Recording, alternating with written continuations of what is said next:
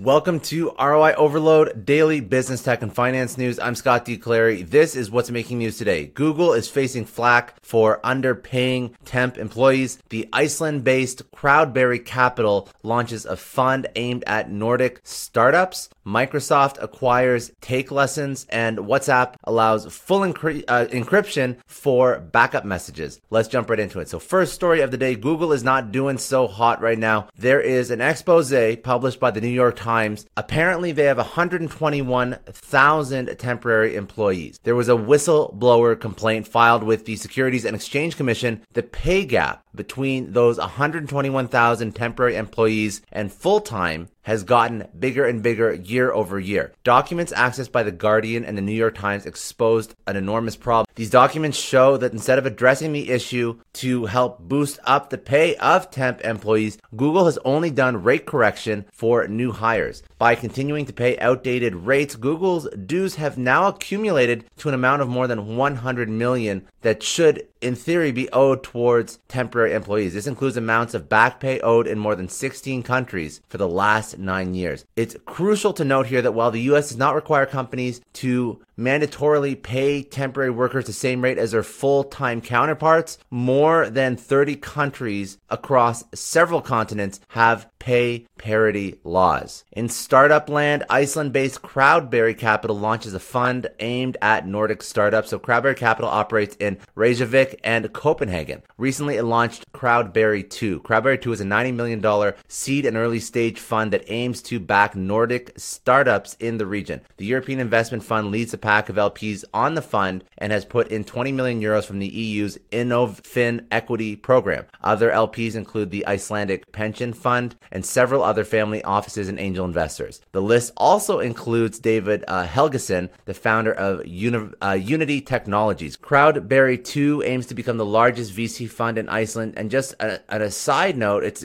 very impressive. This is a fully women led fund. So three of its co founders are Hekla Arnardóttir, Helga Valfells, and Jenny Ruth Hrafnsdóttir. In acquisition news, Microsoft just acquired Take Lessons. So Microsoft has just recently completed this transaction. Take Lessons is a platform for students to connect with individual tutors. The tutors could belong to areas like music, language, and other academic subjects and professional trainings. While students can connect with tutors through the platform, the tutors can also leverage the platform to book and organize their lessons online and in person. The platform raised 20 million from a host of VCs and individuals, including Lightbank, Encore Capital, Crosslink Capital, and others. Although the amount raised by Take Lessons may appear small in relation to similar platforms like GoStudent that raised 244 million. The platform comes with a ton of benefits that Microsoft can leverage. Actually, I think Microsoft probably got it at a little bit of a deal. So it gives Microsoft the infrastructure it needs to set up a much more aggressive play in the mass market online education space. And lastly, in WhatsApp news, WhatsApp is now allowing full encryption for backup messages. So more than 2 billion WhatsApp users can now fully encrypt their message backups. The users going for this encryption would be asked to save a 64 digit digit encryption key. Otherwise, they can create a password that would remain tied to the key. If a user creates a password tied to the account's encryption key, the service will now store the associated key in physical hardware security module or HSM. So WhatsApp's going full in on encryption. Facebook will maintain the HSM and can only be unlocked by entering the correct password in WhatsApp. With this provision, WhatsApp becomes the first global messaging service to offer end-to-end encryption for a user base of this scale. Other interesting stories from around the web. Google just got dark mode, so the search uh, search engine giant finally is introducing an official dark mode